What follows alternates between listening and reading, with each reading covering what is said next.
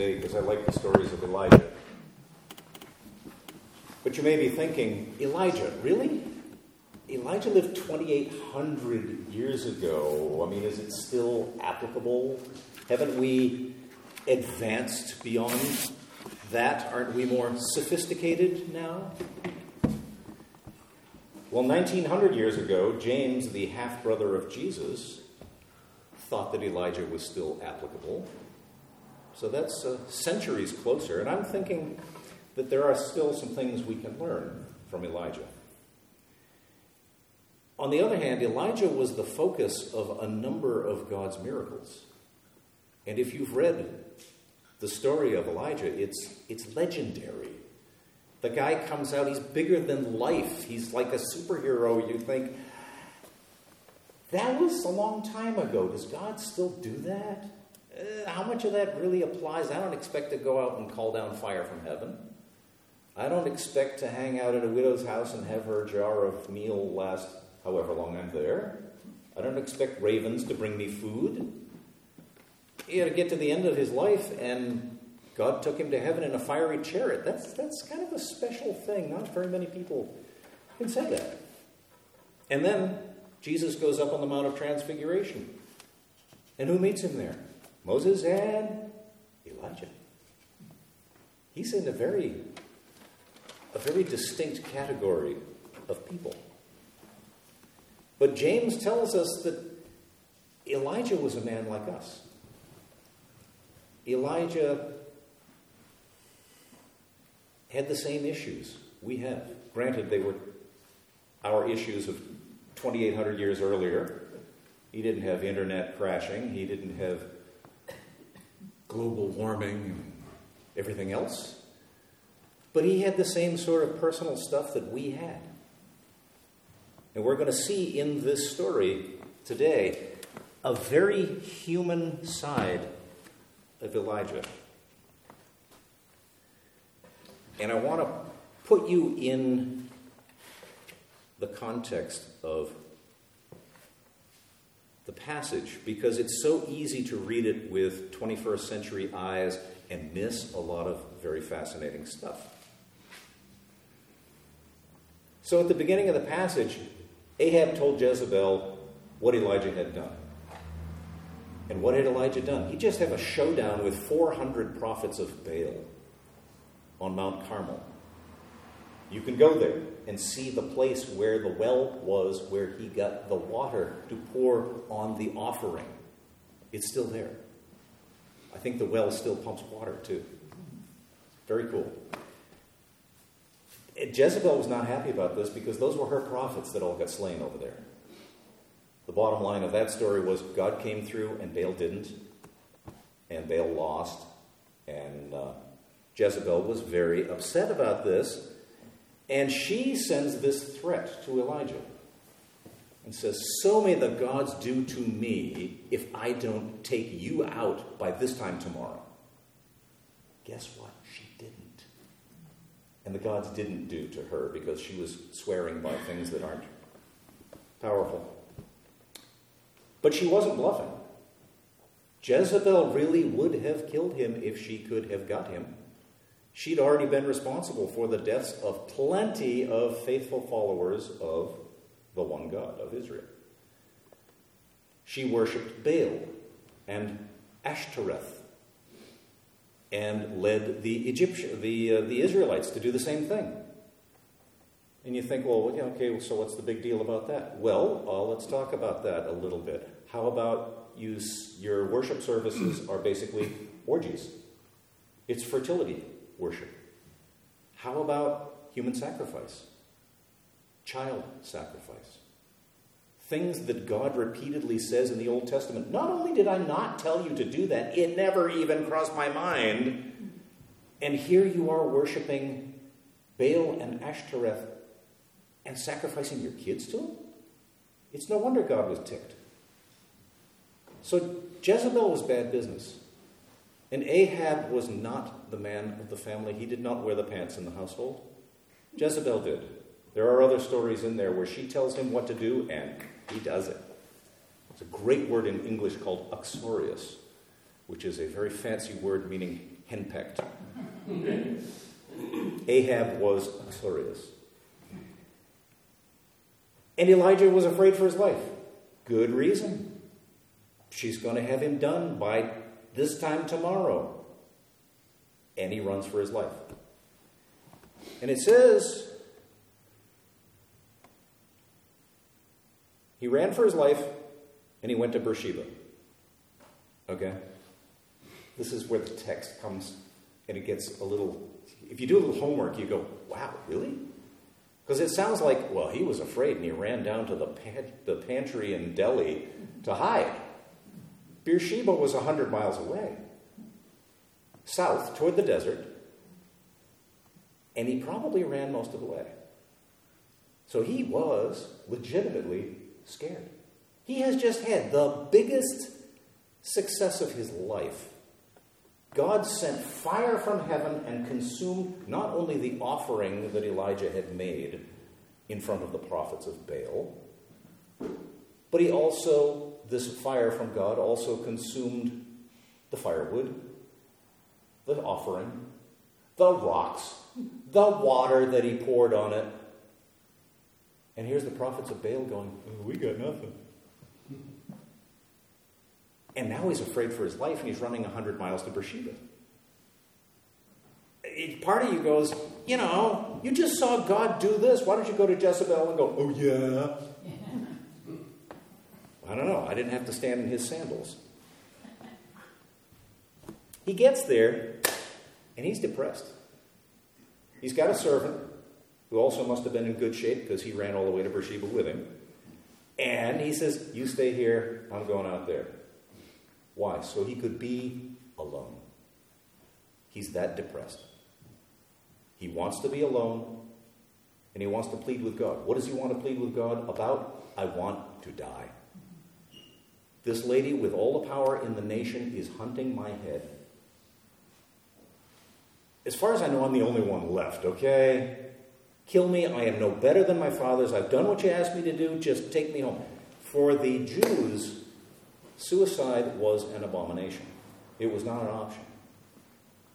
Elijah couldn't do himself in. So he says, Lord, you do it. You take me. This is, this is your department anyway. I'm just voting you do it now. And he lays down under a broom tree. Broom tree apparently is also a juniper tree. I had a problem with that as a kid. I'm thinking, really? I thought you had to make them. I didn't know you just picked them off of trees. And I'm guessing that he's thinking, I just want to go to sleep and not wake up. That would be nice. Great way to go. Sign me up. But get up, Elijah. Get up and eat. He's in the middle of nowhere. And here's an angel. And he brought food, so it's angel food. and it says a cake. I hope it was chocolate. No, okay, this is this is bread. This is probably an unleavened cake of bread. Cooked on who who did that? Who brought it? You know, this is like divine catering. And a jug of water. Well, he's he's a day's journey out into the desert. This is probably very welcome stuff. So he eats, he drinks, goes back to sleep. Fine, I'll die contented. Let me take me now while I'm sleeping. Get up and eat, or the journey's going to be too much for you. What journey? I don't want to go anywhere. I want to be done with this. He eats, he drinks, and he goes on another journey. And this must have been really good food. Because it says, on the strength of that food, he went 40 days and 40 nights. This doesn't sound like ordinary Tang and space food sticks from the 60s. This sounds like serious divine assistance he's getting. And then it says, oh, and he went to Mount Horeb. How far is that? That's 200 miles. It's desert. He went 40 days and 40 nights through desert for 200 miles on refreshments brought by an angel under a juniper tree. And he gets there, and God says, What are you doing here, Elijah? Didn't you tell me to come here? I'm expecting. The text doesn't say so, but I don't think he just went to Horeb on a whim. I think God told him because the angel said, Eat because the journey will be too much for you. What journey? We're not told. Had to be the journey to Horeb. So he goes to Mount Horeb. Another 200 miles. What are you doing here? And he gives him his answer.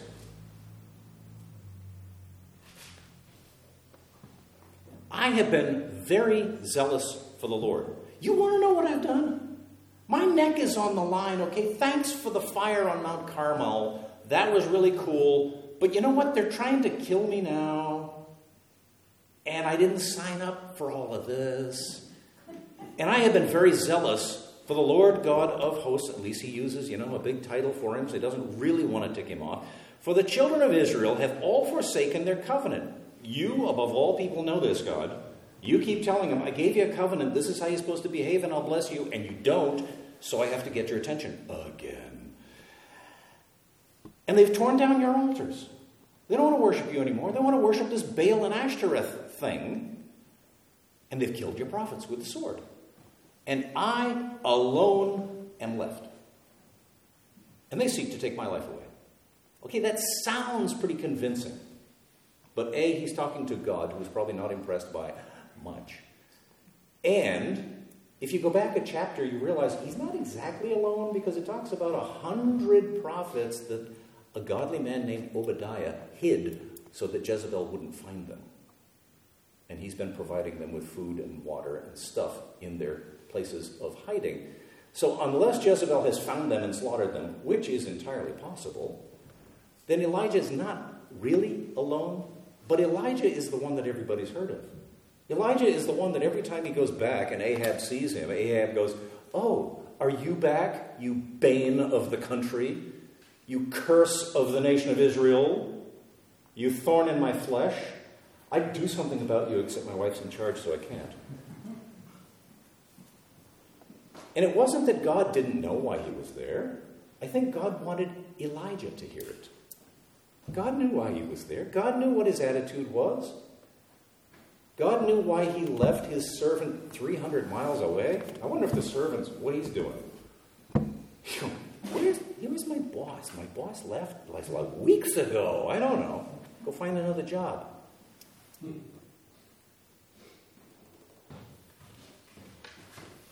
Elijah is the foremost spokesman for God.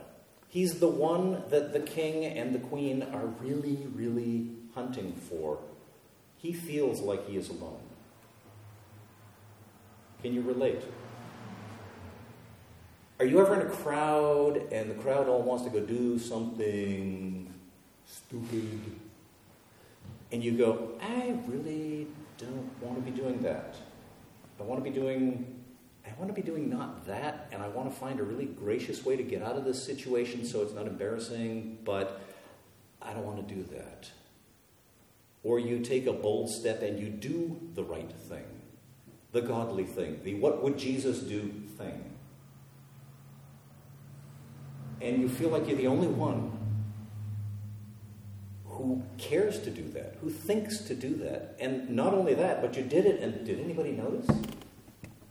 Was this, and I don't know that anything came of it. Was it a total waste of time? Maybe that's what Elijah's thinking. Yeah, it was just so this great showdown on Mount Carmel. Fire from the sky, yeah, yeah. The nation of Israel is still not worshiping God. Yeah, they, they, they, they said a lot of stuff on Mount Carmel, but if you follow through the rest of history, they didn't live, it up, live up to it.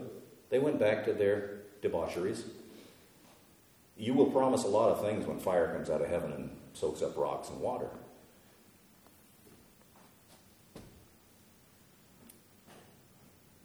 So God tells Elijah, Come out and stand before the Lord. well, what would you do? I'd do it. I think my knees would shake a lot. And God sent a great wind. This is not your average wind. It tore into the mountain and broke rocks. I don't know how fast the wind has to go to break rocks, but I'm guessing it's more than we've ever seen. Even 233 miles an hour on Mount Washington did not break rocks and tear the mountain apart. It did blow the anemometer off, but uh, but God wasn't in the wind. Interesting. So then God sends an earthquake. Well, where's Elijah? He's in the front of a cave on a mountain. The mountain is coming apart because the wind just started taking it apart, and now we got an earthquake. Guess what? If you're in a cave in an earthquake, that is not a good place to be because things come down and you're done.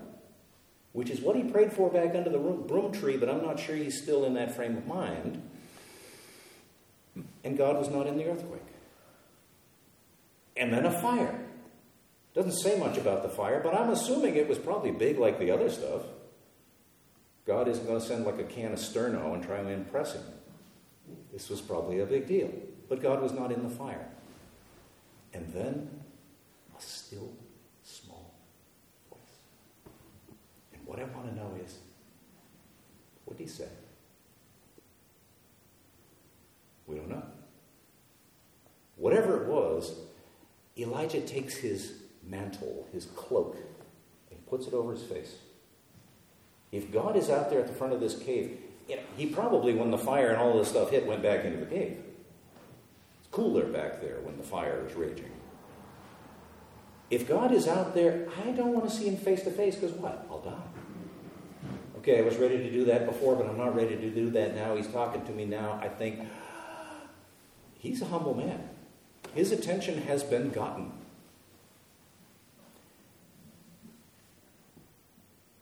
What does the small voice mean? Why did God do all these epic things and then show up like this? Maybe God knows Elijah's heart. I'm thinking. And Elijah might just be thinking, you know, God, you just did the whole Mount Carmel thing with the fire from the sky. Can't you do that for the whole nation and bring this whole nation back to you? And what are you waiting for? And I think God wants to maybe show Elijah, you know what? I don't always work that way. I can work that way. Let me show you. Let's have wind. Let's have earthquakes. Let's have fire. But sometimes I don't work that way. Sometimes I work in a still small voice. And if I had to make my guess, I'm thinking God works that way most of the time. Miracles like Elijah's day still happen, but they're not the norm. That's why they call miracles. If it happened every day, it would be like ordinaries. And that isn't it. Most of the time, it's Jesus builds his, his kingdom one life at a time. And one life is changed by one situation at a time. And that's how God normally works. And maybe that's something that Elijah needed to learn. You know, Elijah, just because you don't see me doing all of this stuff in big Hollywood 3D fashion doesn't mean I'm not working. So, Elijah, why are you still here? And Elijah gives him the same thing, but I'm thinking, and you don't get this in the text, I'm thinking it's more like, ah, I've been very zealous for the Lord God. Um, I'm the only one left, I think. Maybe. Okay, maybe not. Maybe I'm bluffing my way through this. But, and God says, okay, enough. We've chatted. Here's some marching orders. I love this because when Elijah has twice stated his case, God hasn't answered his plea yet. He says, I alone am serving you in this entire nation of your chosen people. And God says, Yeah, yeah, yeah. Go back up to Damascus. Wait a minute, another map thing. That's 300 miles because he came 100 miles and then 200 miles. Now he's got to go all the way back, see if he can find his servant who's now probably driving taxi for somebody else. And oh, yeah, on your way up, you're going to anoint this one and this one and this one to do various things. Oh, yeah, by the way, Elijah, 7,000 people who haven't bowed the knee to Baal. 7,000 faithful who have not kissed his idol. You are not the only one. Therein, for me, that's the bottom line right here. How often do I feel like I am, I am the only one doing this? No.